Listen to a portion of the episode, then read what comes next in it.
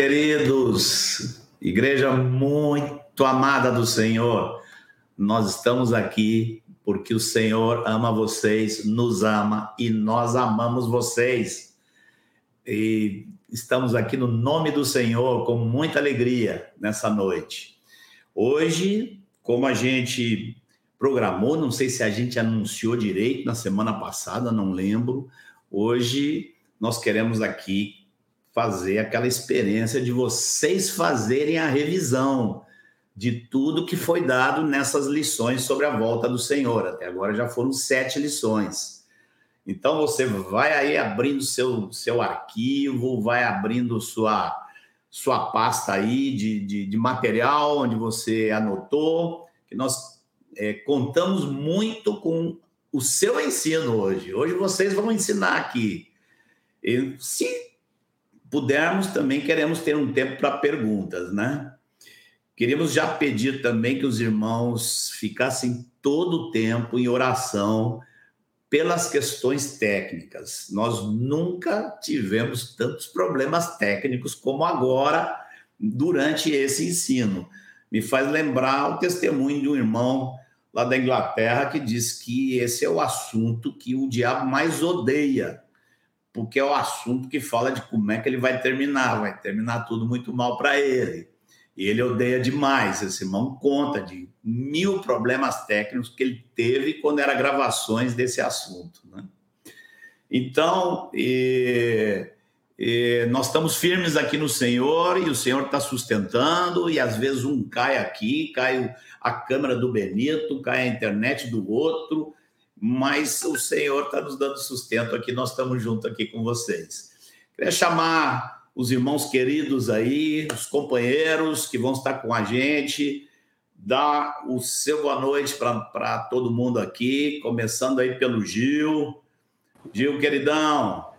Olá, olá, amados. Muito bom estarmos mais uma vez aqui, né, para podermos ouvir sobre esse assunto tão importante na vida da igreja, que nos anima, né? nos leva a querermos ainda mais ser santos e a perseverar até o fim, cujo fim está próximo.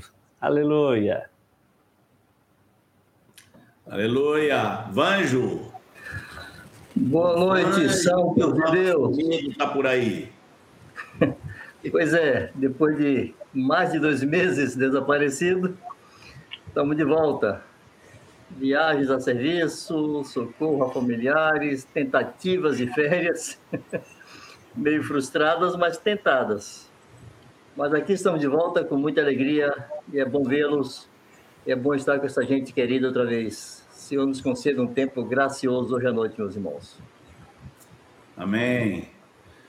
Manu, lá do norte, Sim, fala, meu querido, fala, meus amados, igreja maravilhosa, boa noite, bom demais. Grande expectativa, estou com a expectativa que hoje vai ver muita participação, Marco. Vamos ver o que ficou na cabeça dessa turma aí. Acho que vai ser uma benção, viu? Vamos revisar isso tudo rapidinho aí. Aleluia, amém. Benito, aqui é o nosso, é o nosso centroavante dessas dessas Sim. lives aqui. Toda semana com probleminha na câmera, mas sempre conseguindo dar uma volta por cima aí. E aí, Benito? Amém. Alegria, irmãos, estar juntos mais uma vez com vocês, amigos, companheiros e com os irmãos de toda parte.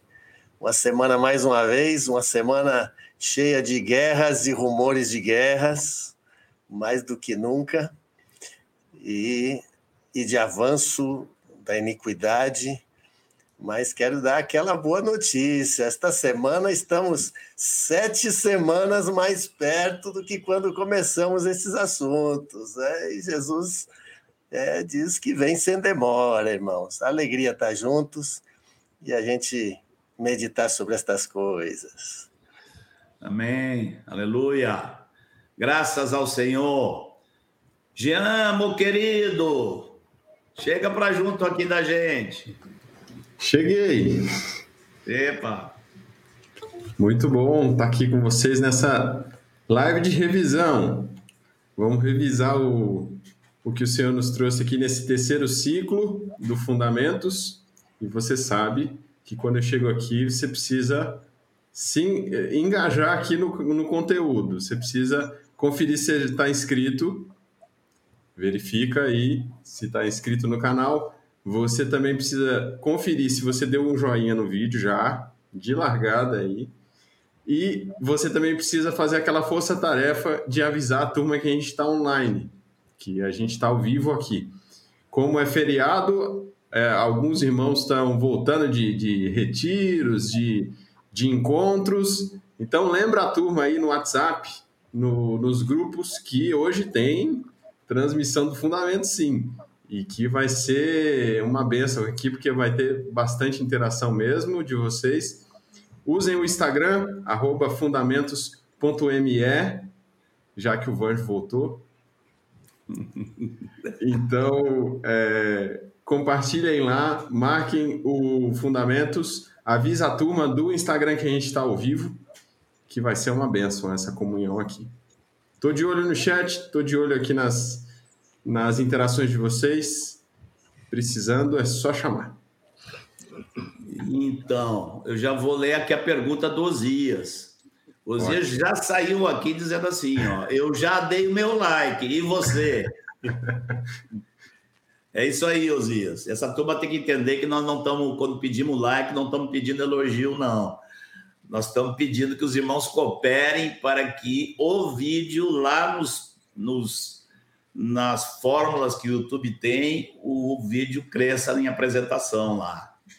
Amém?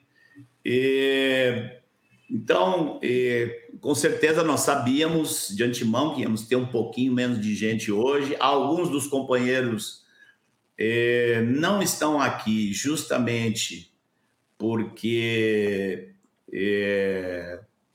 estão em retiro, né? Então a gente sabe de muitas regiões aí onde o pessoal está, inclusive em reunião agora, né?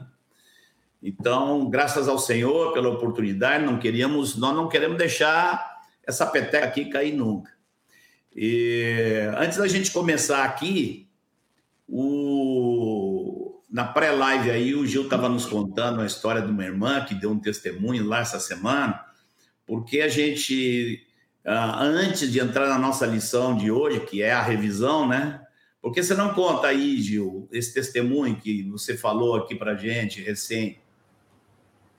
É, eu estive lá em Maringá, cheguei agora à tardezinha e compartilhando sobre esse tema, né, a volta do Senhor e uma irmã muito querida, preciosa, confidenciou para toda a igreja, depois que nós terminamos de compartilhar, ela disse que ela tinha muito medo desse assunto, medo de ler o, o Apocalipse, por todas as catástrofes, por todas as coisas que iam acontecer.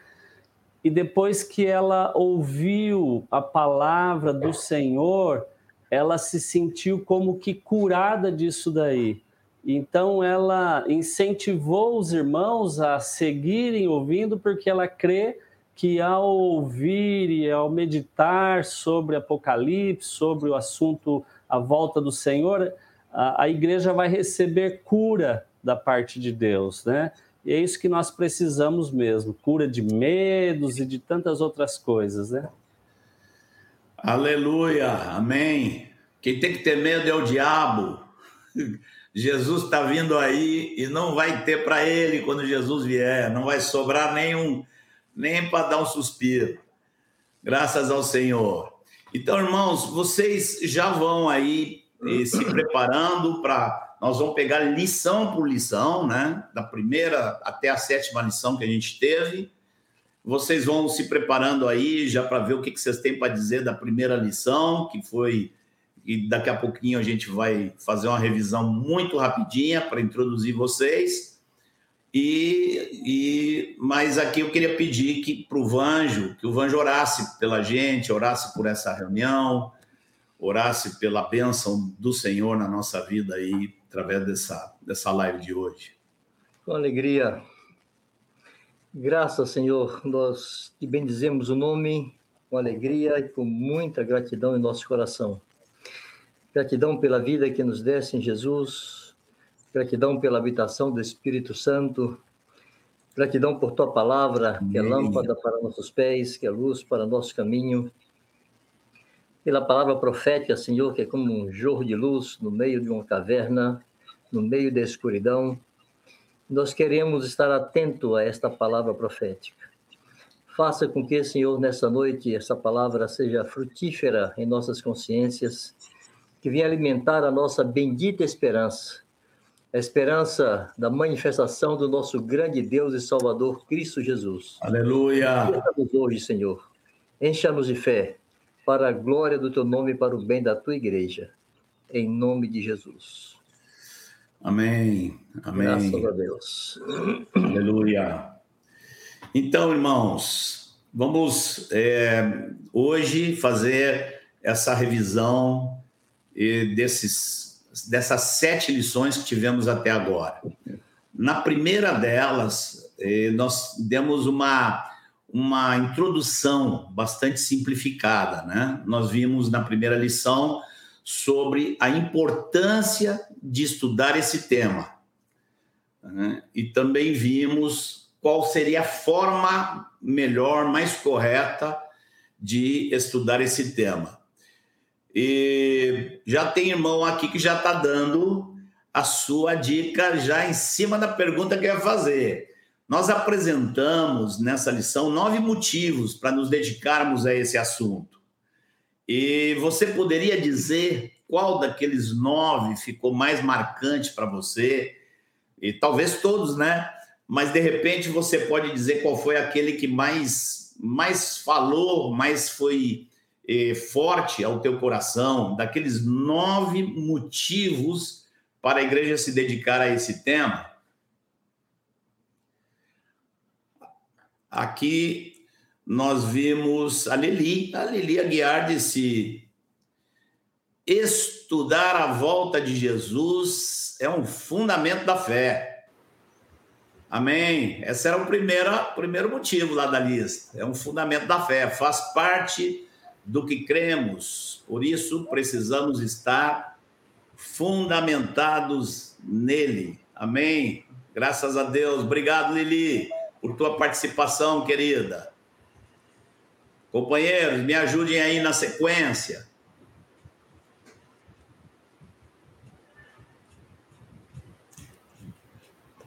Aqui é, a Sara Barros diz: estudar sobre a volta de Jesus produz ânimo, consolo e esperança para a igreja. Aleluia! Aleluia! Aleluia! Osias a Eliana, a Eliana Vaz disse: para estudar este tema, devemos começar pelo que Jesus disse. Já é um tema um pouco mais adiante, né? é, mas está na primeira lição, né? É por onde a gente começa.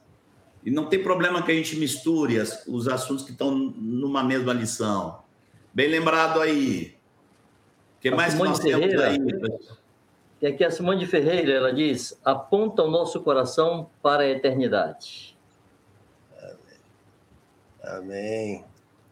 O Jade Benites, Benites também mencionou mesmo. Elisângela Santos diz: prepara a igreja para o tempo do fim. Amém.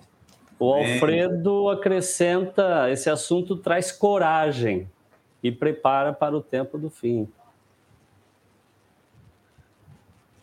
Aleluia. O pessoal tá afiado aí. A Jade Benitez diz: apresenta um aspecto importantíssimo da pessoa de Cristo. A mesma coisa disse a Cláudia. Cláudia Morifuji falou, lembrou o mesmo, o mesmo assunto, o mesmo tópico. A Milena disse estudar sobre a volta de Jesus faz com que a igreja esteja menos voltada para essa terra e mais para o céu. Aleluia. Aqui o Neilton Senna diz estudar a volta a volta de Jesus me anima a olhar a fé para o futuro da glória com o Senhor. Olhar com fé, penso. A Jade Benítez é, diz, traz um senso de urgência ao serviço a Deus. Amém. Amém. A volta do Senhor, o Vini de Lins, a volta do Senhor faz parte do Evangelho, o qual inclui a primeira e a segunda vinda de Jesus. A Lili Aguiar falou: traz temor e seriedade.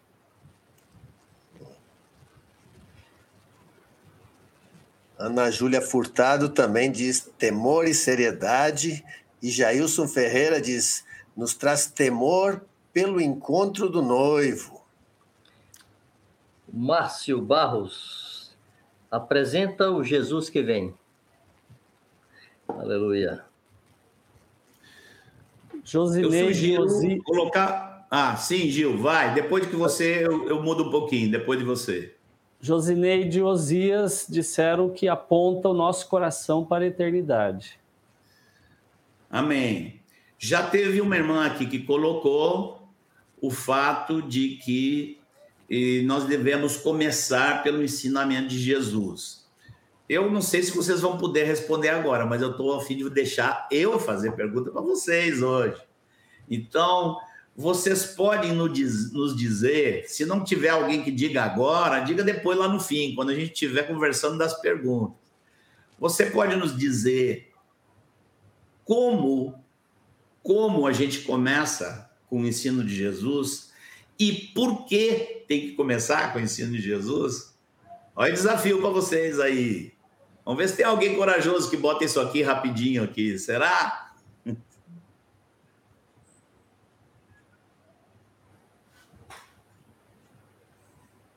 pessoal ainda está com, com, os tópicos. A volta é. de Jesus nos traz esperança de vida eterna, nos lembrou o Maurício. Uma declaração interessante aqui da Lili Aguiar, falando do livro de Apocalipse, mas vale sobre este assunto todo. Diz assim: o livro de Apocalipse não foi escrito para matar a curiosidade dos teólogos, mas para as igrejas que viviam debaixo de intensa dificuldade e perseguição. Amém. A Edmunda fala algo semelhante, né? Ela diz que a, a ênfase de Jesus não é apenas satisfazer a curiosidade dos discípulos. E não é só teólogo que é curioso, né? Os discípulos também. e mas preparar os discípulos contra os enganos. Bem lembrado, Liliane, é, Edmunda.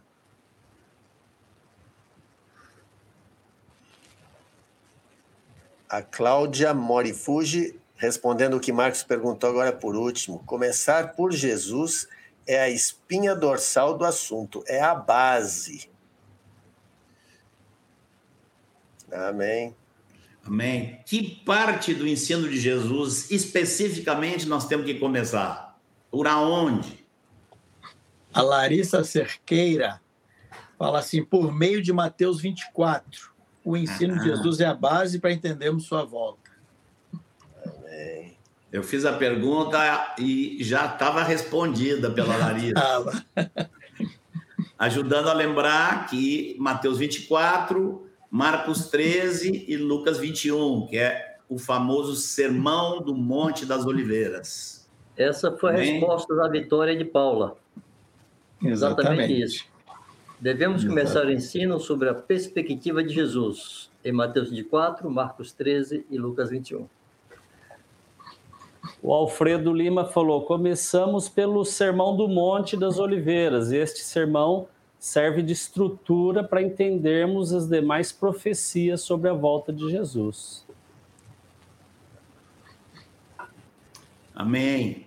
Antes de passar para a segunda lição, eu só queria acrescentar aqui para os irmãos que muitos de vocês não conhecem as mil teologias que tem por aí, então vocês não sabem, muitos de vocês não sabem quantas dessas teologias são varridas para longe quando você começa com Jesus. Você começa com Jesus e você já, é, já sai vacinado de um monte de coisa equivocada que tem por aí.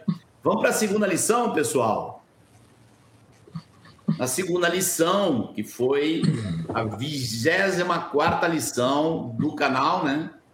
E nós e, analisamos o Sermão do Monte, né? O Benito fez uma análise aqui do Sermão do Monte das Oliveiras, Mateus 24. Procuramos demonstrar que Jesus aponta para seis etapas futuras. Quem de vocês lembra aí quais são essas etapas? Algum de vocês podem afirmar aqui no chat que enxergaram bem essas seis etapas, né?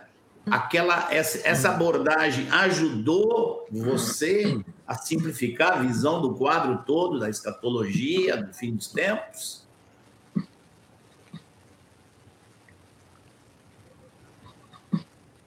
A Karine L falou: ainda não é o fim, é a primeira etapa. Isso. Amém. Amém. Vários responderam isso aqui na sequência. Já estão repetindo na sequência. É. E Rita e Jairo já botaram a segunda. Princípio das dores. Amém. A Milena. Onde é que foi parar a Milena? Colocou ainda não é o fim, Tá princípio rápido das aí. dores, a grande tribulação. Turma tá afiada. Amém. A turma tá afiada. O Re- Herbert, o Herbert também repetiu os mesmos três pontos. Vamos lá, aí já pegou Mateus 24, já pegou aí do 4 até o 28, né? O Gabriel Galvão já botou tudo aqui, viu? Então, então leia aí. Ainda não é o fim, princípio das dores, a grande tribulação, os poderes do céu serão abalados, o sinal do Filho do Homem, a reunião dos escolhidos. amém. Interessante o que o Neilton Senna colocou. Ele falou assim: ó, uma coisa foi muito clara para mim: a igreja passará pela tribulação.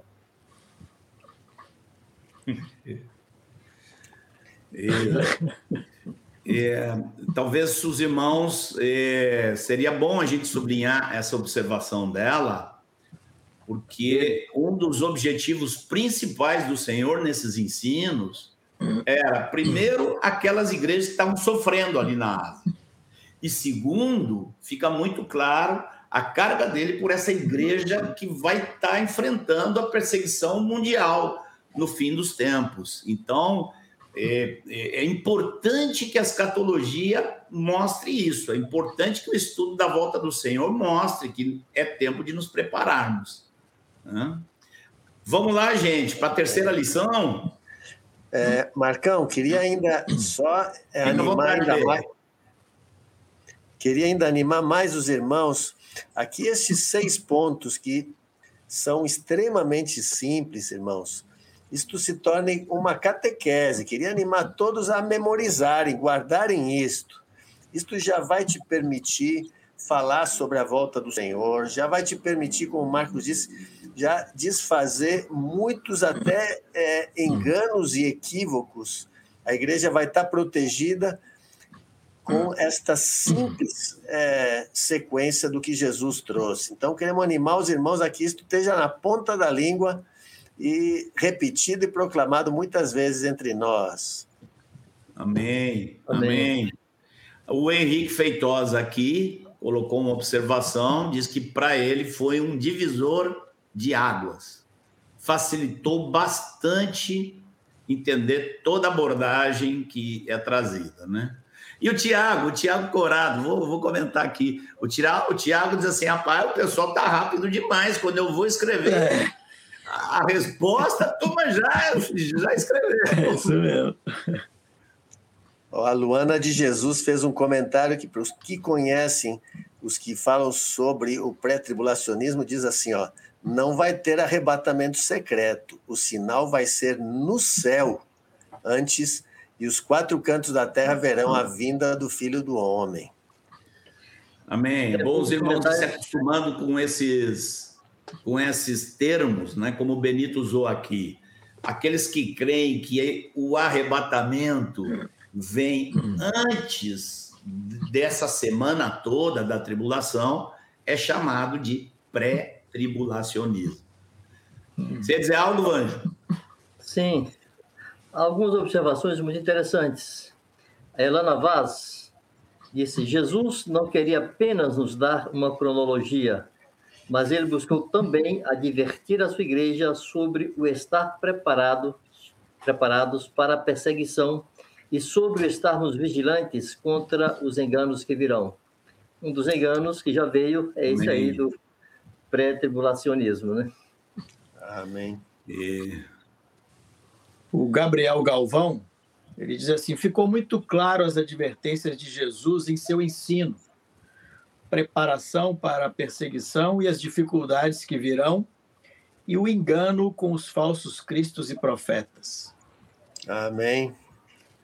E a Viviane acrescenta: quanta bondade do Senhor em nos alertar para não sermos enganados. Obrigado, Jesus. Amém.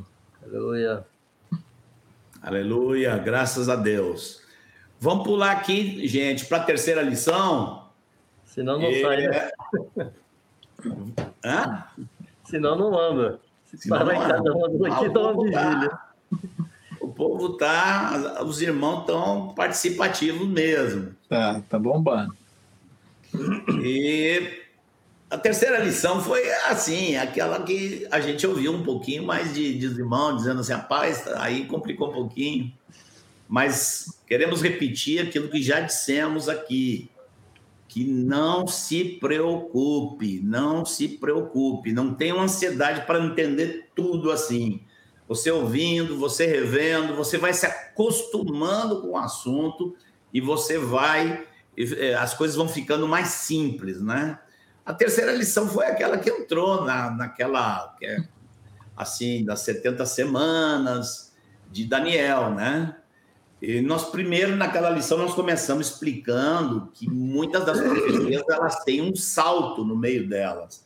O profeta está falando, daqui a pouco o que ele segue falando já salta no tempo, às vezes mil anos, às vezes dois mil anos, né? E as 70 semanas de Daniel, e assim, por que, que nós estudamos essa profecia? Por que, que pensamos ela? Tem tanta profecia no Velho Testamento, a gente tinha que logo ir parar nas 70 semanas de Daniel.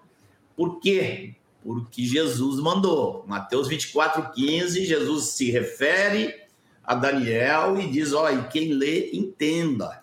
Jesus está dando uma ordem para ler, está dando ordem para entender. Hum.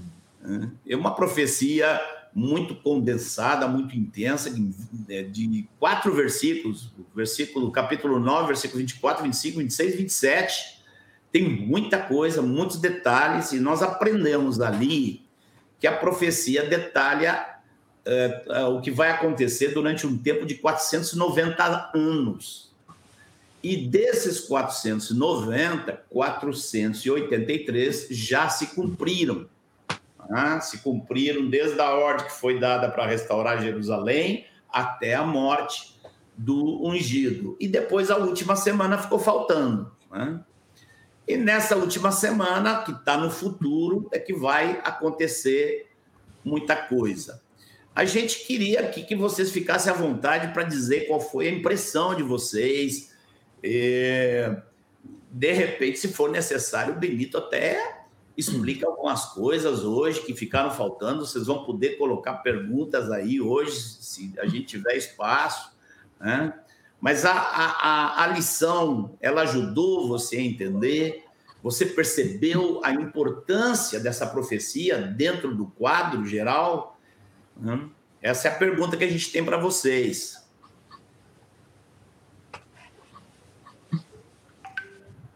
Não sei aí, gente, enquanto eu estava falando, já não tinha gente comentando aí.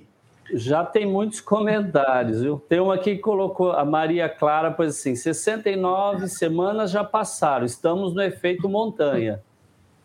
Opa, muito Sim, bom. Vários, vários irmãos colocaram esta colocação. É, Luana de Jesus colocou: sobre as 70 semanas, estamos no meio, no efeito montanha. 69 já se cumpriram.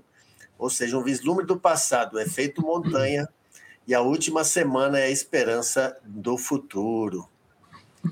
Amém. A Ilana Vaz colocou assim: para entender a terceira lição, é muito importante entender o efeito montanha nas profecias.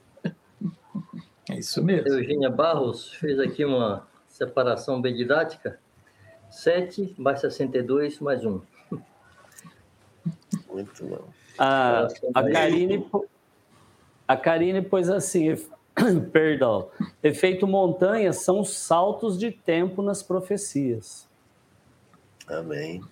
A Maria Clara Nascimento colocou a base mais simples, diz: uma semana significam sete anos. Amém. O Neilton Senna fez uma observação aqui muito interessante. Ele diz que depois desse estudo sobre as 70 semanas de Daniel, diz ele, passei a enxergar a história mundial a partir da história de Israel. É isso mesmo, Neilton. A nação terrena de Israel está no centro dos últimos acontecimentos que acontecerão na terra.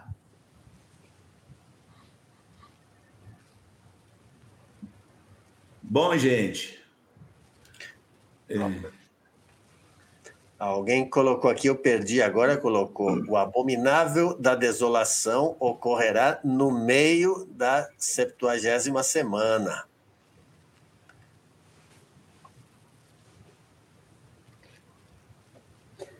Amém. Tem uma pergunta aqui do Gabriel, se o Jean pudesse separá-la para a gente mais para frente ver se responde, tá?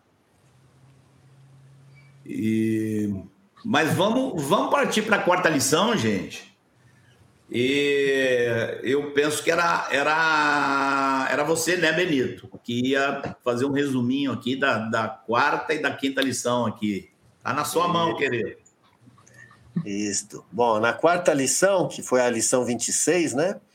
A gente começou a estudar, então, o ensino dos apóstolos sobre a volta do Senhor. Vimos que era um tema muito importante e presente nas cartas apostólicas. Então, na, nessa primeira lição, a gente viu aquele texto de 2 Timóteo 3, quando Paulo traz aquele quadro dos homens nos últimos dias, descreve aquelas 19 características de decaimento moral da sociedade, que combina com a multiplicação da iniquidade que Jesus anunciou. E depois a gente também estudou sobre aquele texto muito importante de 2 Tessalonicenses 2, em que Paulo tira as dúvidas a respeito de quando Jesus virá e quando acontecerá o arrebatamento. Ali, naquele texto, a gente viu que Paulo declara que primeiro vão acontecer dois eventos marcantes. Vamos ver aqui quem, quem lembra disso. Então, vamos, vamos comentar a respeito disso, irmãos. É, primeiro, sobre a questão do texto de 2 Timóteo, a respeito do decaimento moral da sociedade. Qual tem sido nossa postura? Se estamos nos acostumando com as coisas ou se estamos nos posicionando claramente contra os rumos deste mundo? E depois vamos comentar sobre o texto de 2 Timóteo, Tessalonicenses 2, se ficou claro quais são esses dois eventos que precisam acontecer antes da vinda do Senhor e da nossa união com Ele. É, vamos ver se a, se a turma também segue, segue afiada nesses assuntos.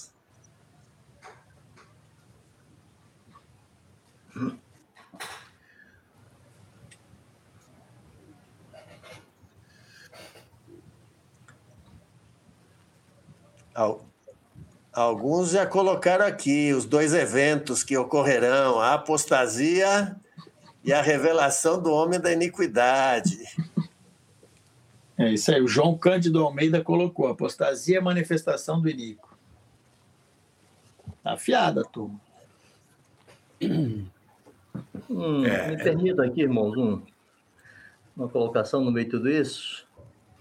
Tentando aí linkar as lições passadas já comentadas é, resumidamente esta, como os enganos que foram introduzidos ao longo dos tempos e se multiplicado agora nesses últimos tempos, cooperam decisivamente para a apostasia, porque vai roubando a verdade do coração da igreja, introduzindo enganos, fazendo a igreja crer em coisas que são ilegítimas, que não conferem com a palavra do Senhor. Isso produz uma falsa fé, uma falsa esperança, e no final, quando vier a tribulação, se produzirá apostasia. Então, tão importante estarmos aferrados ao que disse o Senhor. Não ultrapassar o que está escrito, não inventar, mas nos ater àquilo que o Senhor nos disse. Isso é uma vacina contra a apostasia. Amém. Eu me lembrei aqui com essa observação do Vanjo, eu me lembrei de uma, de uma história que eu ouvi de um irmão, um irmão lá nos Estados Unidos, que foi conversar com outro irmão que é um pré-tribulacionista, né? Ele perguntou, sim, e se a igreja não for arrebatada e o anticristo vier, o que, que você vai fazer? E ele respondeu assim, vou jogar minha Bíblia fora. Então, é, demonstra que muitos, muitos podem é, entrar numa decepção total quando descobrirem que não foram arrebatados. E essa, essa é a, a, a carga principal eh, nesses dias com relação à igreja. Né? Amém. Eu também vejo, Marcos, um outro perigo tão grande quanto esse é que talvez uma grande maioria desses que são pré-tribulacionistas acreditam que a igreja vai subir antes do anticristo é que quando o anticristo se manifestar e todos eles estiverem aqui na Terra, eles vão pensar: esse não é o anticristo, então eu posso Exatamente. seguir esse daí. Exatamente. Exatamente, pode acontecer isso também. Quando junta isso, Gilberto, com evangelho de ofertas, evangelho de prosperidade, com o discurso diabólico do pare de sofrer, quando junta essa mistura com o pré-tribulacionismo, então, quando o homem da iniquidade se manifestar, parte da igreja vai vê-lo até como um recurso de Deus para trazer paz e solução para o mundo conflituado. Então, isso é um engano que precisa ser combatido com toda a determinação. É, a Luana, a Luana de Jesus é, além, o que vários já responderam aqui dos duas coisas que estão na carta de Paulo, da apostasia e do homem da iniquidade. A Luana de Jesus é, lembrou das, dos aspectos de advertência que tem nas cartas, né? Então lá escreveu: se não discernirmos o espírito desse mundo, é, se não discernirmos o espírito desse mundo, é não estarmos sensíveis as palavras do Senhor e vamos nos conformando com este mundo e acabamos não estando atentos à proximidade da volta de Cristo.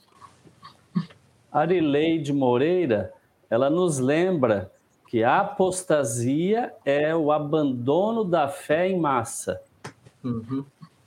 Isso. O Neilton Senna, ele diz assim, creio que um evangelho muito aguado e fofo traz muito engano e contribuirá para a apostasia.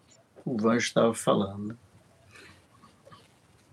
O Beto Verli. BT. Vai, Vanjo. Não, B voltou aí, ó. Pode falar, o Beto Verli. Beto Verli disse: as características dos homens nos últimos dias serão são sintomas de um vírus chamado tempos difíceis. Devemos fazer constantes exames com a palavra para detectar tais características em nós. O que eu queria comentar, Marcos, é como essas duas coisas, a multiplicação da iniquidade e os enganos com respeito à fé, vão promover, vão dinamizar, potencializar essa apostasia ao mesmo tempo que a igreja passará a ter uma fé equivocada, a igreja me refiro a todo, todo mundo cristão. É, ao mesmo tempo, esse evangelho aguado vai tor tornando a igreja permissiva.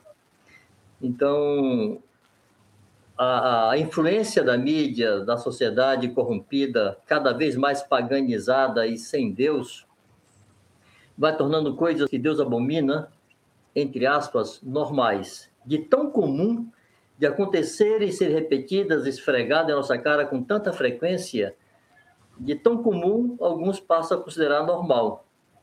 Então, isso também afastará a igreja da santificação.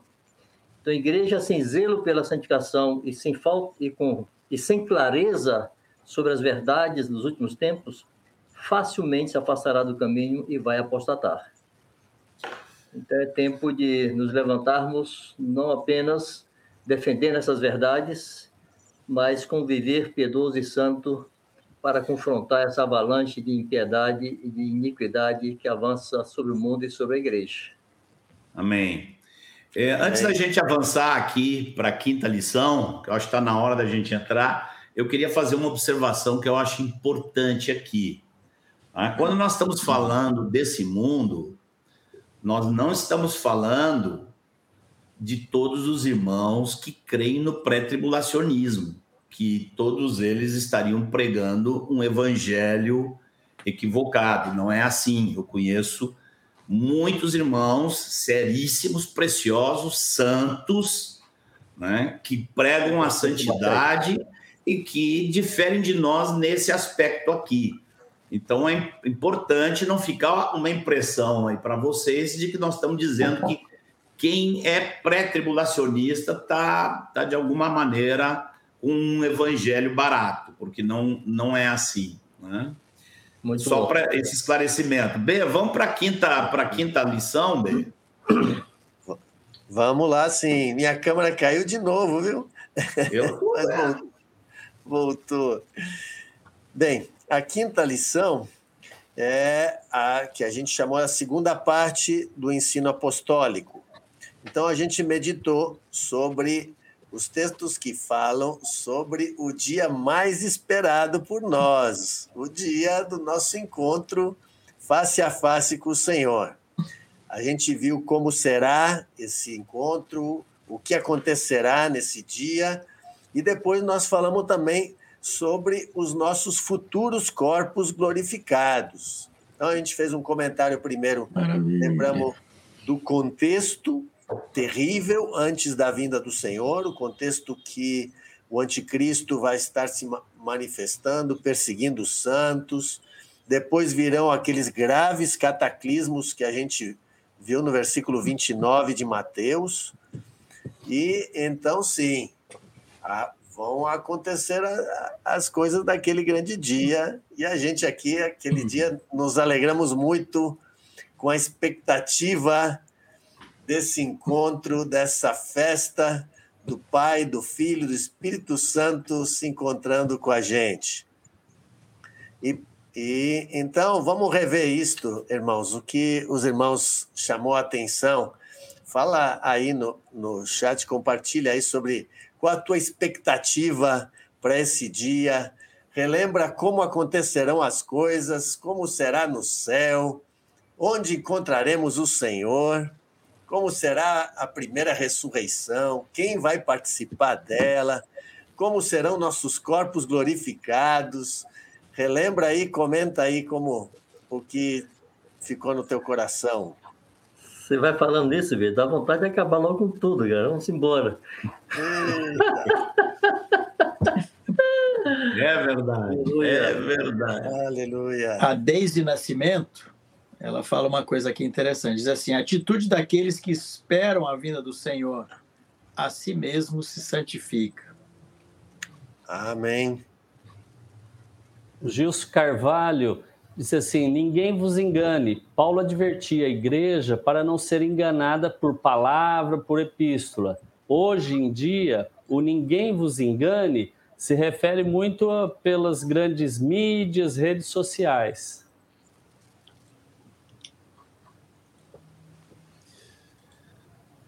Amém. Ó, oh, o Herbert Silva lembrou. Os mortos em Cristo ressuscitarão primeiro, os vivos receberão os corpos glorificados. Aleluia! Vários estão citando isto.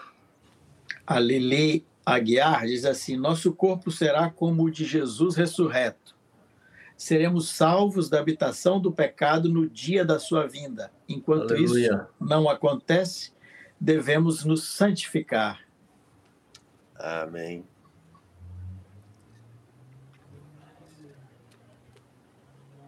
Aleluia!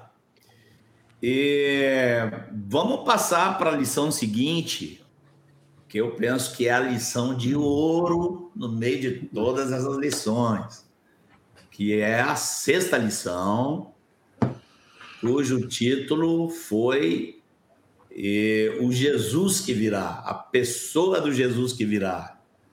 Tá contigo Marcos. aí? Eu pulei alguma, Marcos, Benito? Acho- Isso, você pulou Ei, a, a sexta, que é o ensino apostólico, terceira lição que Edmar trouxe sobre primeira e segunda Pedro. Isso, isso. isso mesmo. Pulei aí. Isso mesmo. Inclusive, tem em cima disso, tem a que foi a pergunta do Vini, E né? se apressa para Jesus voltar, Marcos. É. É, não, não sou eu. Tem gente aqui em cima de mim Mas- dizendo assim, rapaz, tem que agilizar isso aí, senão não vai dar tempo. Mas, Marcos, eu- Então vamos Estou lá. em cima do meu juízo aqui. Mas de- deixa, eu, deixa eu ler aqui um que diz assim: ó, não vejo a hora de voar, aparecer e me libertar desse corpo corruptível. Aleluia. Então vamos lá para a sexta lição, que fala, é, é, o Edmar né, nos, nos trouxe, e lá a gente viu as exortações, as advertências de Pedro sobre os acontecimentos do fim dos tempos, né, a presença nos últimos dias de muitos falsos profetas, falsos mestres, pregando heresias destruidoras, falou de catástrofes que ocorrerão no céu, na terra, o anúncio de que o Senhor não demora para vir, mas é longânimo, né? Então eu queria que você colocasse aí uh, o que, qual dessas advertências, essas colocações aí, qual delas chamou mais a tua atenção? Escreve para nós, lá das duas cartas de Pedro, falando sobre o final dos tempos. Diga para nós aí.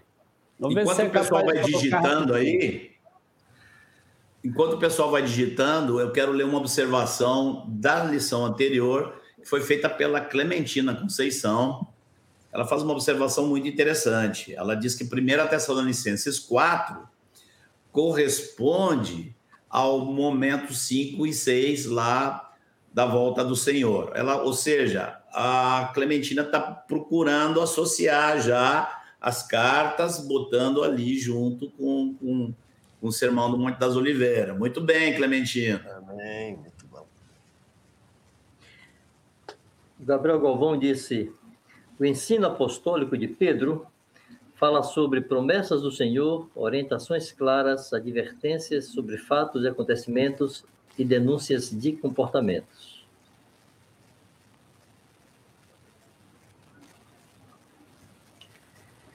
Amém. Amém. E a pergunta do Vini foi aqui nessa.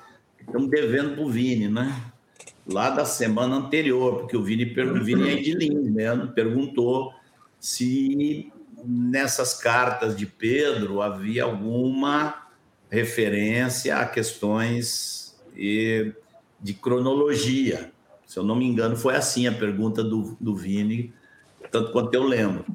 E é, o que a gente queria só dizer, é aproveitar a pergunta do Vini para repetir que os ensinos, ensinamentos sobre o fim dos tempos, contém sempre esses dois elementos. Um elemento é cronologia e outro é as advertências. Né? Então, eh, nem sempre todas as, as pregações têm os dois elementos. Mas aqueles textos que o Edmar abordou são, na sua grande maioria, quase totalidade, de cunho de advertência. Não há ali nas cartas de Pedro alguma coisa que procure assim mencionar como será a ordem dos fatores, a ordem cronológica. Né? Vocês já viram aí algumas observações, irmãos? Por exemplo, João Cândido Almeida diz assim: O Senhor não retarda a sua promessa, mas quer que todos se arrependam. Essa também é a resposta do Guilherme Almeida. Uhum. E a Luana de Jesus diz: O que Deus quer produzir em nós com as cartas de Pedro é ânimo, direção, gerar fé, temor, cuidado, esperança e gozo e senso de eternidade. Amém. Gostei muito de uma que está aqui, da Cláudia Morifuji, diz assim: o que cremos a respeito do futuro e da eternidade vai influenciar e determinar o nosso comportamento no presente. Muito bom. Bem. O Vicenzo Araújo disse: a que mais me chamou a atenção foi que os homens serão egoístas e os filhos desobedientes aos pais.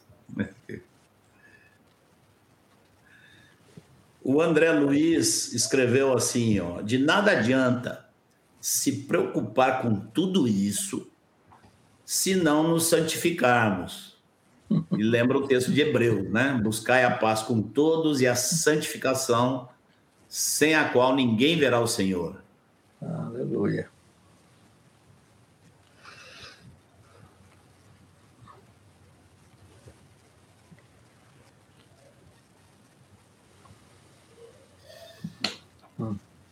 Passamos então para a sétima lição. Vamos lá.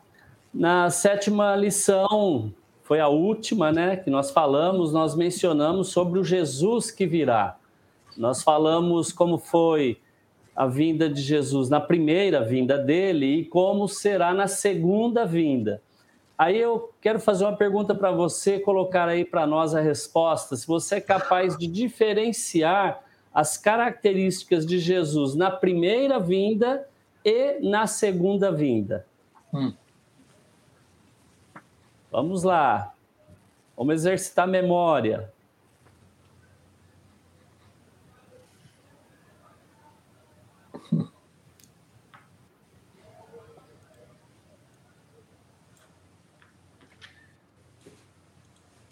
E sobre aqui sobre Teve uma observação que foi feita, eu acho que um ou dois minutos atrás, antes do, do Gil falar, mas tem a ver com esse assunto do Gil.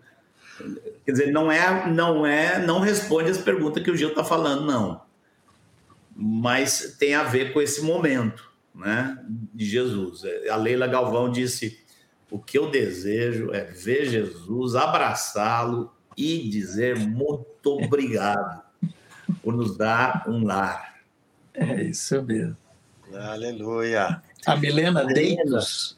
Oh, pode. Vai lá, Manolo. É o duro. Acho que Manuel travou um pouquinho. Manuel congelou. Eu vou ler o que ele leria, viu? A Milena Deitos disse: Jesus veio como servo, mas voltará como juiz. Aleluia. Você congelou, Manuel. Eu entrei na sua frente aí, viu? É isso mesmo.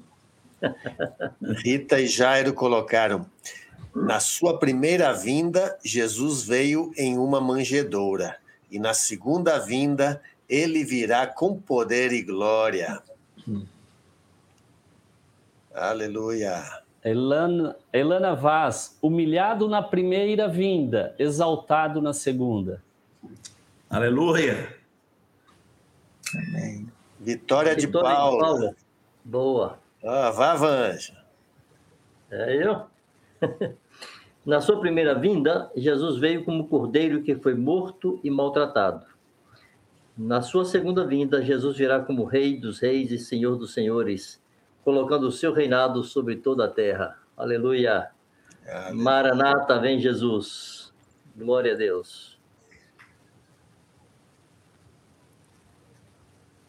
Ruth Oliva resume: primeira vinda como cordeiro e segunda vinda como leão, juiz.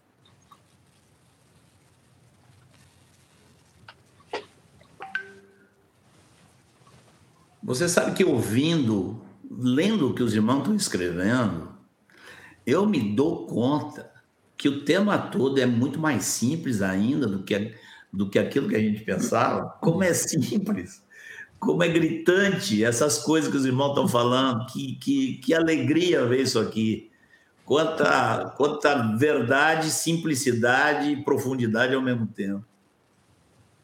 Aleluia. A Luana de Jesus pôs assim: na primeira, um Jesus humilhado, na segunda, um Jesus exaltado, na primeira, como cordeiro, na segunda, como leão. Amém.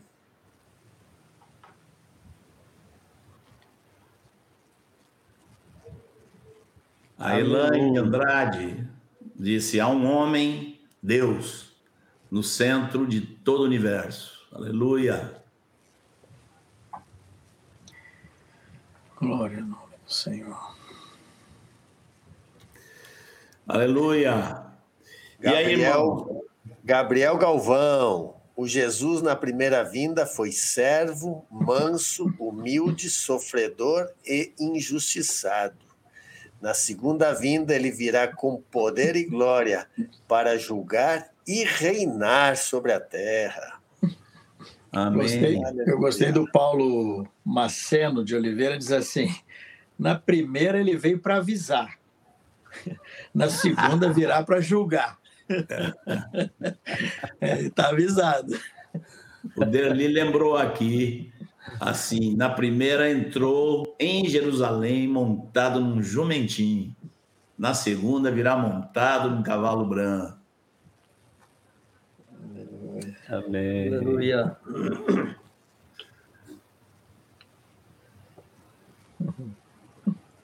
Amém. E aí, irmãos, nos animamos para a partir de agora abrir para a turma fazer pergunta aqui. Ó, antes de você fazer a sua pergunta, meu irmão, minha irmã querida, é, eu já até já separei aqui uma pergunta do Diogo Sena e uma do Dorival Lemos, que apareceram aí, duas perguntas que apareceram no caminho. Mas assim, primeiro, nós não vamos responder todas as perguntas. Perguntas, por exemplo, que nós achamos que já foi respondida na primeira, na segunda, na terceira lição, a gente vai dizer para você, ó, essa pergunta, revise lá aquela lição, a menos que a gente perceba pela sua pergunta que a lição não foi suficiente, tá? E lembre sempre, não queira ter todas as respostas já nós mesmos, depois de todos esses anos de estudos, nós não temos todas as respostas e não pretendemos ter. Tá?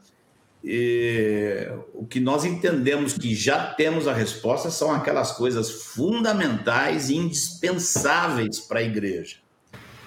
Tá? E um dos temas indispensáveis. Ô, Jean! E aí, Jean? Deixa eu, deixa eu só ajudar numa coisa aqui, tá? É, eventualmente tem alguém aqui nessa live que não acompanhou os outros ensinos. Eu só vou pongar aqui nessa, né, nessa frase do nesse aspas do Marcos para dizer o seguinte: esse assunto está sendo tratado, é, a volta de Jesus está sendo tratada no terceiro ciclo desse projeto aqui. Então ele tem esse terceiro ciclo tem várias lições. Nós já passamos por sete delas, estamos fazendo uma revisão dessas sete. Tem assuntos que ainda virão. Obviamente, é, temos outras lições que vão elucidar vários outros aspectos aí da vinda de Jesus. Então, tem perguntas que você pode fazer que vão ser é, apontadas às lives, às transmissões respectivas.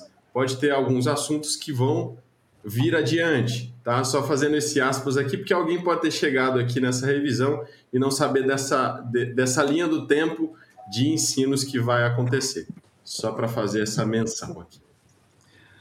Amém. O Jean, por favor, ajuda a gente em selecionando agora as perguntas para tentar não perder, não deixar ninguém para trás aqui na medida do possível. Ô, Marcos, é, ô, Marcos, o Diogo Sena ele perguntou assim: irmãos, tem um vídeo explicando como será o fim dos tempos, passo a passo? Então a gente quer sugerir que você esteja assistindo a lição 24, que foi o que, o que Jesus ensinou sobre a sua volta, que é justamente aquela espinha dorsal, tá? É, acrescentaria para o Diogo também que é, quando a gente for avançar para Apocalipse, né? Que a gente agora já vai fazer. Próxima lição vai ser um resumo para vocês de tudo que tem de argumento contra o pré-tribulacionismo, tá? e depois nós já vamos entrar em Apocalipse. Então, no final, depois de todas as lições, é possível que então a gente vai mostrar um quadro mais completo, mais preenchido, né? Agora nós estamos pegando o ensino de Jesus e preenchendo lacunas e casando as cartas apostólicas e depois Apocalipse. Tá? Eu queria ler um, um comentário do Cláudio Lísias, que foi bem no início da nossa transmissão, e ele disse assim: mais um presente do Senhor receber uma instrução tão bem elaborada dos meus irmãos, e eles não esgotam o assunto, mas me colocam na rota para explorar e fixar esse ensino do Senhor. Isso aí. É isso mesmo. Eu prestei atenção também nessa observação dele, muito própria. Ô Gil, isso é importante a gente lembrar para os irmãos que esses temas, como todos os outros que nós já ministramos, que é para ser levado para juntas e ligamentos, né? Para você estar buscando compreender melhor, formando grupos aí que vão entender melhor todo esse tema aí. Então, queria lembrar isso. Amém. Bem lembrado colocar na rota, né, para entender melhor o tema, a rota das juntas e ligamentos é uma boa rota para fazer. É, sim, eu creio, é, irmãos, que nas juntas e ligamentos alguns já entenderam um pouco mais alguns pontos, outros é, ainda não entenderam e podem se ajudar mutuamente, Exatamente. um a esclarecer um pouquinho mais o assunto uns com os outros. Uhum. Tem uma pergunta aqui do Dorival Lemos que tem a ver com a questão da cronologia, né? Que eu acho que, que vale a pena colocar. A pergunta dele é bem curta. Quando saberemos, quando saberemos que é o início da última semana? Tá? É, assim, nós não sabemos se saberemos. Por quê?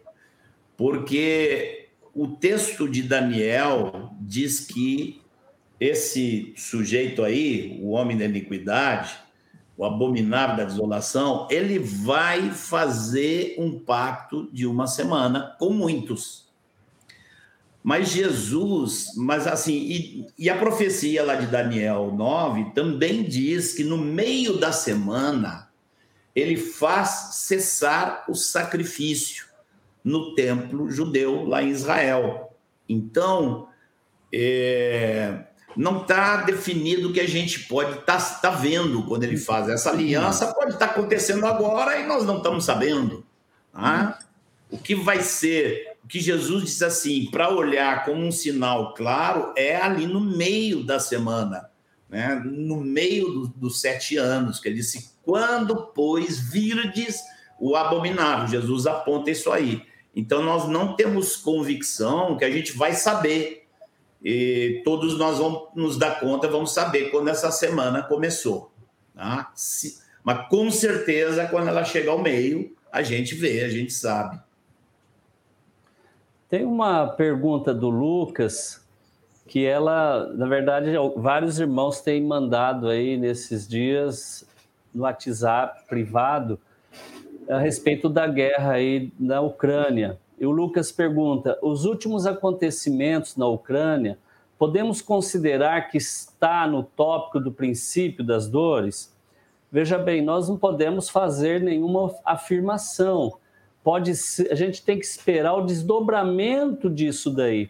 Pode ser que isso leve para uma grande guerra no mundo, né? E, e Jesus menciona mesmo lá no princípio das dores, nação contra nação, reino contra reino. Mas não dá para a gente fazer afirmação nenhuma. Pode ser que isso se estanque, fique só no que no que está aí, é um recuo, e a gente então vai seguir sem ter uma grande guerra por enquanto. Então não dá para falar nada. Amém. É, aqui tem uma uma preciosa aqui chamada Paula Igashi, que conheceu o canal agora. Ela entrou aqui e disse que não conhecia o canal. Diz que vai maratonar o canal. E ela pergunta se a gente está falando alguma coisa aqui sobre a nova ordem mundial. E dizer assim, ó, Paula, a gente tem é, tem entendimento do que está acontecendo no mundo internacional e, e o que está sendo dito sobre a nova ordem mundial, os, as várias versões que existem. Mas não é assim intenção nossa aqui nesse ciclo abordar esse assunto aqui. Tá? Existem canais paralelos, canais particulares, existe o Fazendo Discípulo, existem outros canais onde você vai encontrar outros temas, mas aqui nós estamos seguindo um roteiro, viu? Mas bem-vinda aí ao canal, Paula. Alguém quer responder? A Milena? Ah, não. A, a, pergunta da Milena foi a que o Gilberto respondeu, né?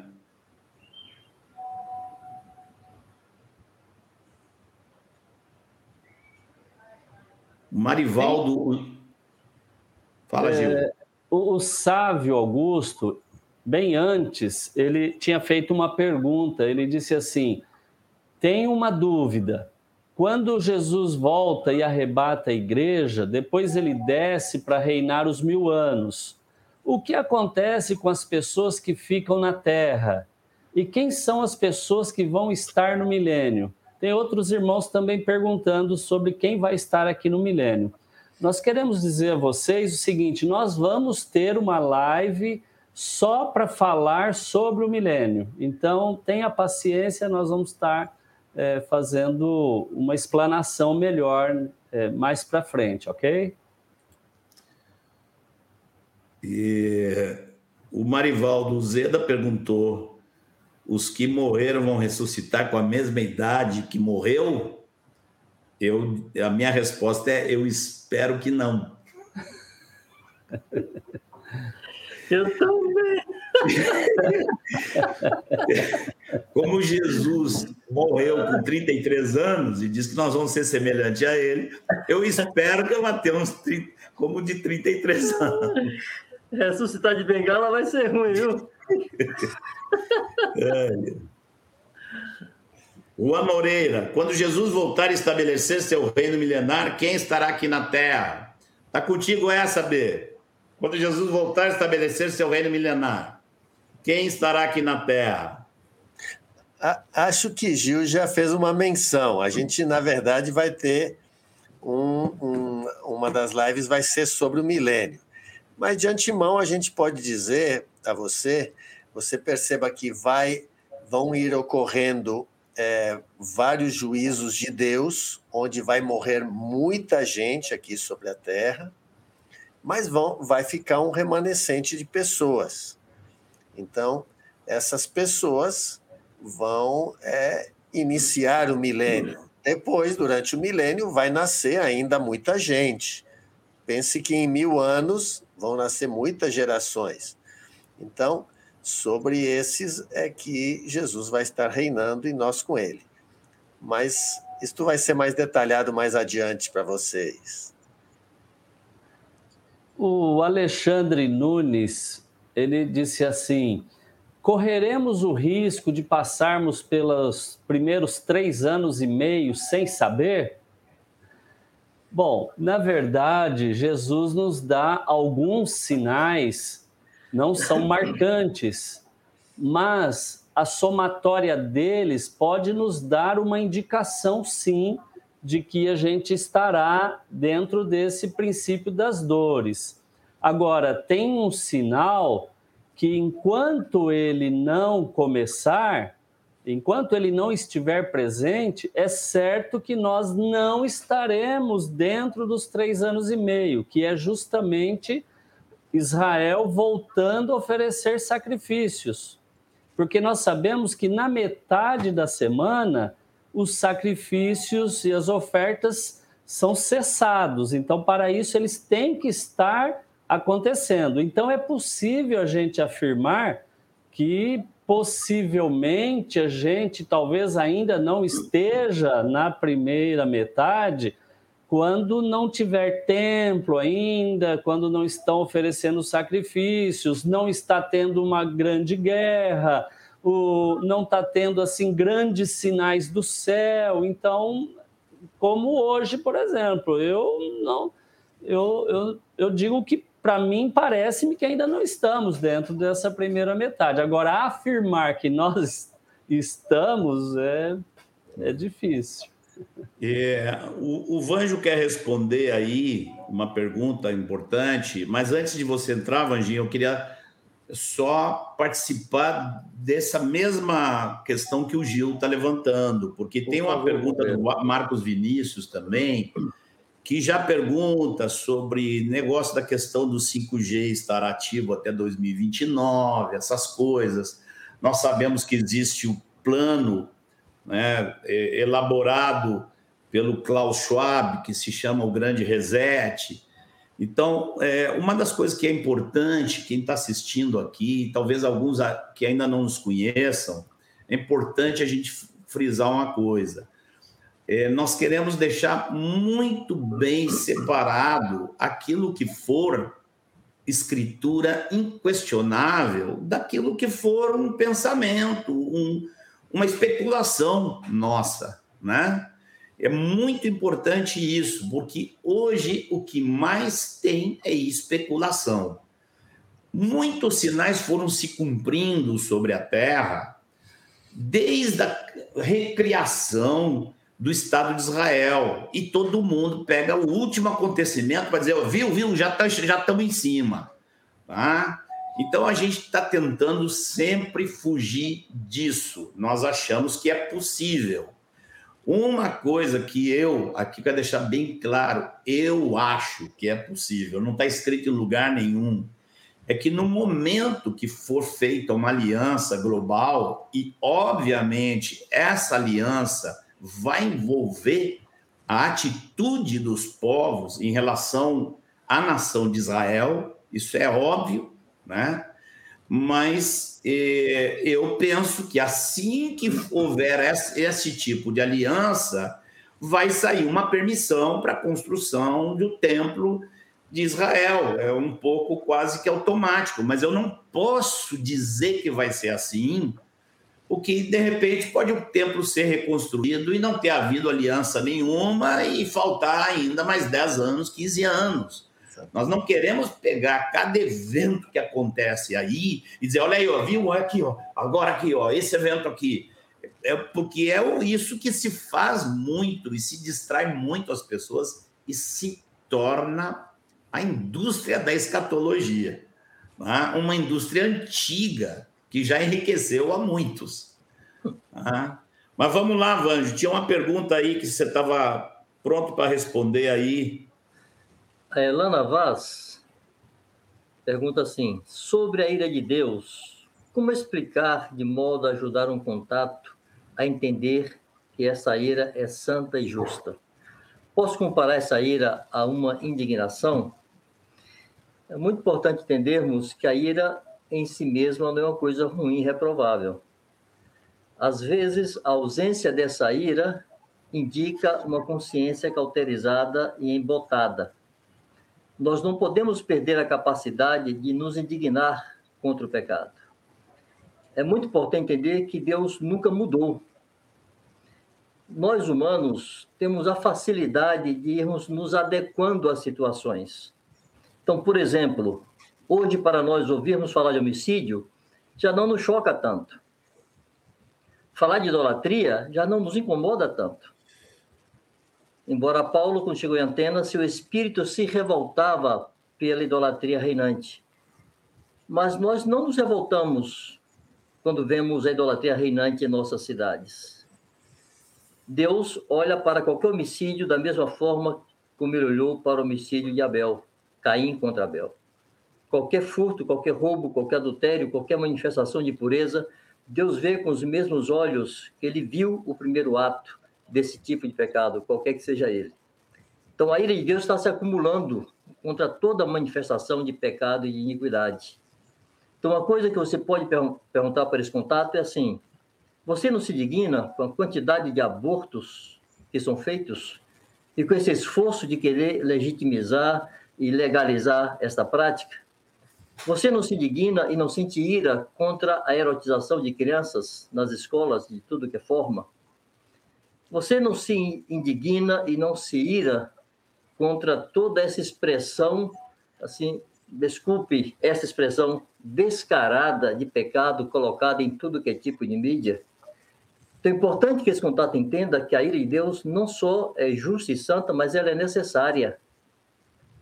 E a igreja precisa se levantar com igual indignação contra toda e qualquer expressão de pecado que ofende o Senhor e tenta empurrar o mundo e a humanidade e a própria igreja para uma atitude de embotamento ou embrutecimento da consciência, de cauterização da consciência. Então, se não nos indignamos, se não expressamos essa ira, nós vamos nos acomodar. Deus não corre esse risco. Então, a ira de Deus vem se acumulando por séculos e ela vai ser derramada sobre a humanidade com toda justiça e realidade. Amém, amém. E muito importante o entendimento dessas verdades. Mais importante do que, do que o entendimento das, das, da cronologia. Muito mais importante. Algum de vocês aí está Está preparado aí para responder mais uma das perguntas aí, queridos? Tem um, uma do Leonardo Santos. Ele disse assim: a grande tribulação iniciará quando for realizado um acordo de paz entre as religiões e dessa forma o terceiro templo poderá ser construído. Será assim? Eu quero dizer para você, Leonardo, não, não é assim. O Benito nos trouxe lives anteriores explicando que a, a, na verdade a grande tribulação ela começa na metade da semana e quando Jesus alerta, quando vir de Jerusalém sitiada de exércitos, e ele fala que é o abominável da desolação de que falou o profeta Daniel.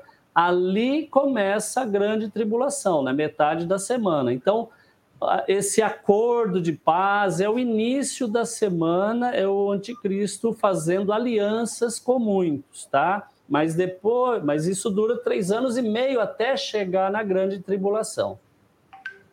É, eu houve, houve vários perguntando sobre essa questão da construção do templo. É, na verdade, a construção do templo, irmãos, não é um sinal que marca bem um momento, uma data, não temos como saber. Não é um dos sinais marcantes, vamos dizer. Ela é necessária. Por quê? Porque a, a palavra do Senhor diz que o iníquo vai fazer cessar o sacrifício no templo. Então, é preciso ter o templo, mas não sabemos quando esse templo é construído. Ele pode, como Marcos disse, ser construído bem antes é ser haver um acordo que permita essa construção. Aí depois respondendo aí, é só complementando o que Gil falou, então a ordem é mais ou menos assim: o templo vai ser construído um tempo antes, vai ser restabelecido o sacrifício. Aí, em algum momento, vai ser feita esta aliança pelo anticristo. Vão passar três anos e meio e na metade, justamente depois desses três anos e meio, o sacrifício do templo vai ser interrompido e aí vai começar a grande tribulação. Então, é o que mais o que Gil já tinha explicado, só quis dar esse detalhezinho a mais. Tem outras perguntas aqui, B, que elas, elas quase que têm a mesma resposta. Eu, que eu, é importante assim que os irmãos entendam uma coisa. Tem muitas coisas que devem acontecer Mas o acontecimento de uma, duas ou outra delas não prova que já está o momento. Tá? Então, tinha que haver o Estado de Israel de novo. Já tem. Tá? E, e, então, perguntas como a questão das, da religião mundial que está sendo formada e está, né? E a questão da probabilidade de uma paz mundial, agora, após essa crise da, da, da, entre, entre Moscou e, e a Ucrânia, né? a questão, outras questões semelhantes a essa, né? de paz, de construção do tempo, essas coisas podem estar acontecendo, podem acontecer e ainda não ter chegado a hora certa e o início da tal da semana. É importante entender isso. Tem coisas que devem acontecer, mas se acontecem, não são prova de que o momento já chegou.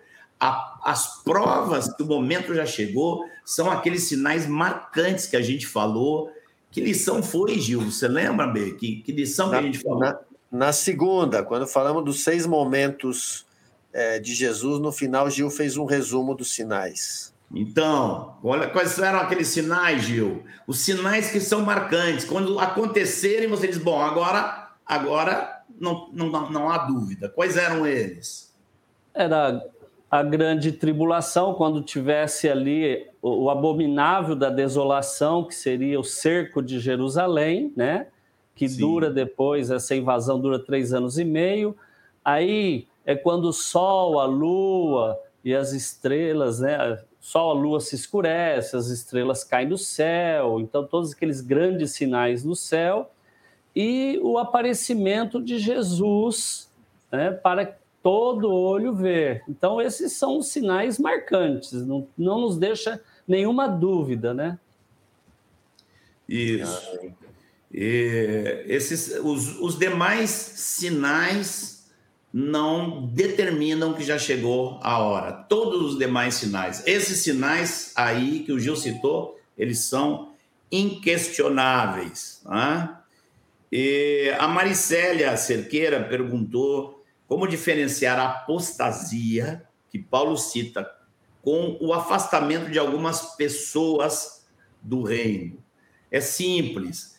É, a, é, a expressão que Paulo usa Paulo não fala de alguns apóstatas. Paulo, Paulo nem fala de muitos apóstatas. Paulo usa uma expressão muito forte, categórica, a apostasia. Ou seja, vai ser uma apostasia em massa, em grande número. Né? Jesus mencionou isso quando ele diz que o amor se esfriaria de quase todos. Jesus está mencionando deste mesmo a este mesmo evento, tá? Então, não é que alguns apostatam, a, a expressão é a apostasia. Que mais aí vocês têm para responder, queridos?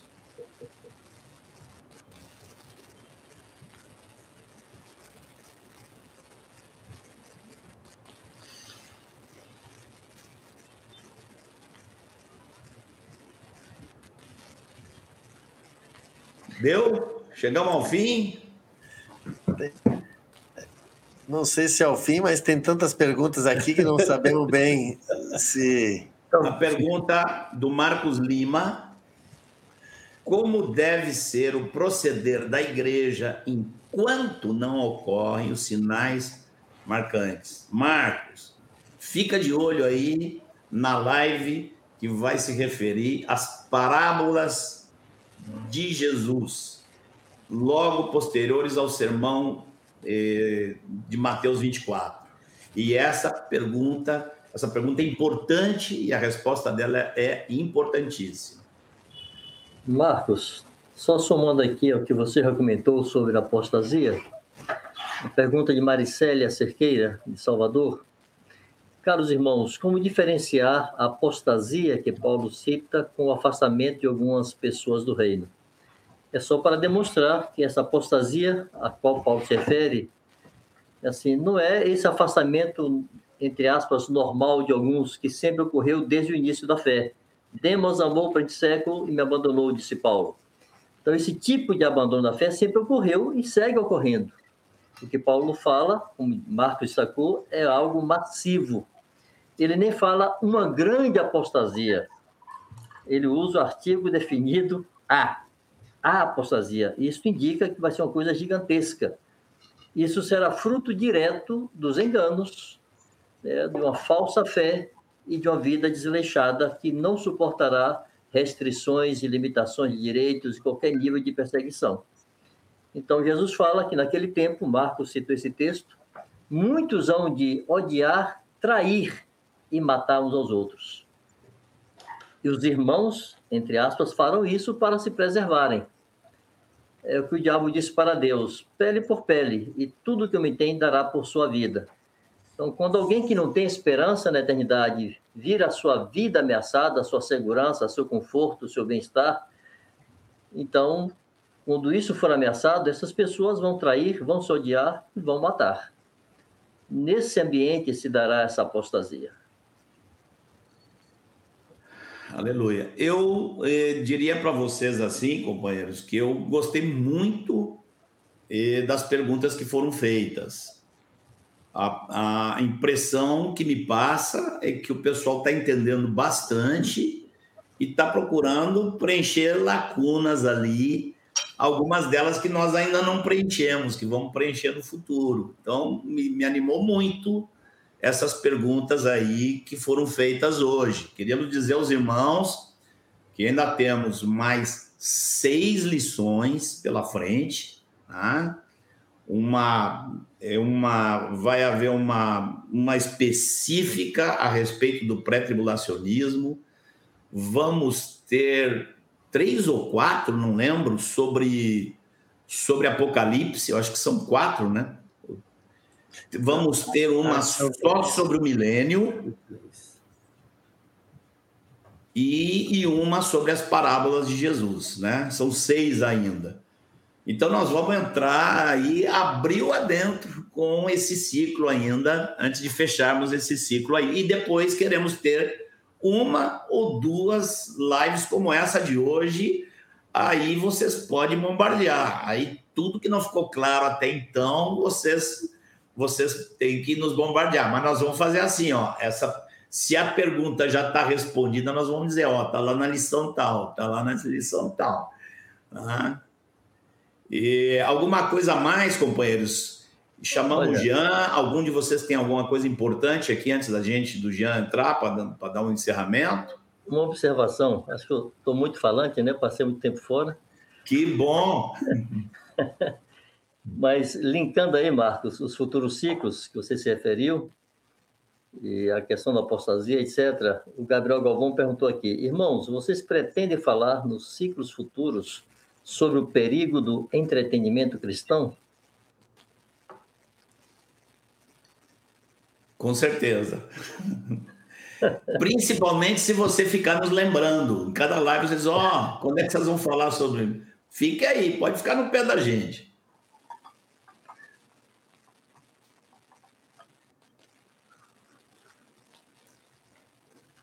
Manuel, alguma coisa, querido?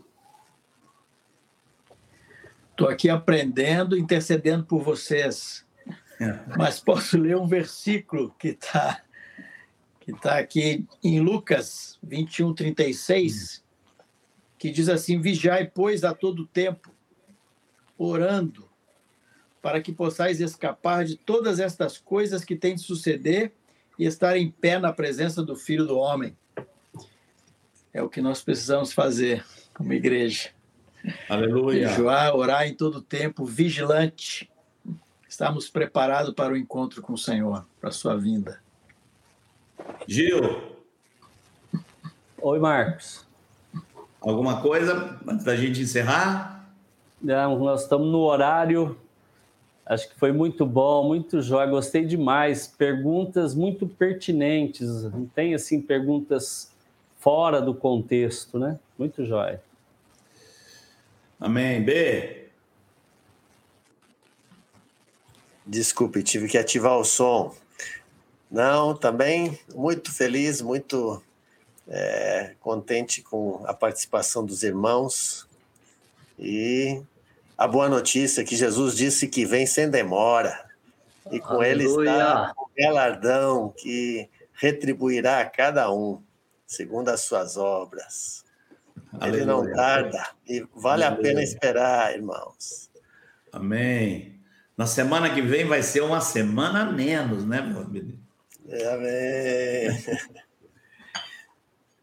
É, irmãos, é, eu, eu, quero sugerir, assim, especificamente, um assunto com o qual a gente começou a live de hoje. Nós estamos tendo muitos problemas técnicos. Nós pedimos para os irmãos orarem e o Benito voltou para a live porque os irmãos estavam orando. A Benito comprou uma câmera nova e desde o primeiro dia ele fica usando essa câmera e, e quando chega na hora que começa a live a câmera dele cai. Isso. Várias vezes aconteceu isso. Tá? O Manuel, que está lá no Tio Sam, né? Que assim, o top da tecnologia mundial nunca teve problema com internet. Agora, nessas lives aqui, é problema de internet. Então, estejam orando também para as questões técnicas, irmãos, porque são importantes e ajudam muito. Amém? Jean, querido, cadê você? Estou aqui. Tá contigo, companheiro. recadinhos, recadinhos do final da transmissão. Confere se você está inscrito. Chegou depois aí. Não vai embora ainda não, espera aí. Confere se está inscrito no canal. Isso é importante. Estamos chegando em 12 mil inscritos aqui. Isso nos anima porque esse conteúdo todo chega aos irmãos e isso é muito bom. Uh, além disso, você precisa conferir se deu joinha no vídeo para o conteúdo ser espalhado e eu vou pedir uma força-tarefa aqui depois da transmissão. Depois da transmissão, o YouTube libera os comentários. Você pode fazer um comentário. Então, use o comentário aqui para colocar esses itens de revisão também. Para quando as pessoas forem ver esse vídeo, eles poderem ir lendo os comentários e também por ali serem edificados, lembrados dos assuntos que a gente conversou aqui. Esse espaço é muito legal porque fica registrado e além disso, quanto mais comentário tiver o vídeo, mais o YouTube mostra para as pessoas aqui desse, dessa plataforma. Vou lembrar rapidinho você que você pode contribuir além dessa dessa ação voluntária de compartilhar, de enviar para as pessoas. Eu vi aqui no chat que já tem gente dizendo que enviou para os amigos. Vocês viram que tem gente nova chegando que não nos conhecia, isso é muito, muito bom mas você também pode fazer uma contribuição financeira, porque o projeto tem custos. Ele nasceu para ser é, essa plataforma de distribuição gratuita do ensino ordenado. Então, tudo que o Fundamentos disponibiliza não tem custo para você aí na ponta. Mas a gente tem um custo para manter essa engenharia toda funcionando. Então, você pode contribuir financeiramente, você que tem condições tem cinco maneiras de você fazer isso lá no site do Fundamentos, fundamentos.me. Hoje eu preciso falar dos dois jeitos, fundamentos.me também. Por é, favor. e contribuir é, com, algum, com, com algum recurso, tá? Então, quero animar vocês que podem fazer o, a, o modelo de contribuição recorrente. Então, você pode escolher um valor e recorrentemente, todo mês, esse valor vai entrar aqui para ajudar o projeto. Lembrando que todos os recursos, absolutamente todos os recursos arrecadados pelo projeto, são usados para a manutenção dele. É isso. De recados eram esses. Amém, aleluia. Irmãos queridos, aqui fiquem com nosso boa noite e que a graça do Senhor esteja acompanhando vocês toda semana, em nome de Jesus. Amém. Amém. Abraço. Abraço, queridos. Tchau, amados. Até terça seguinte.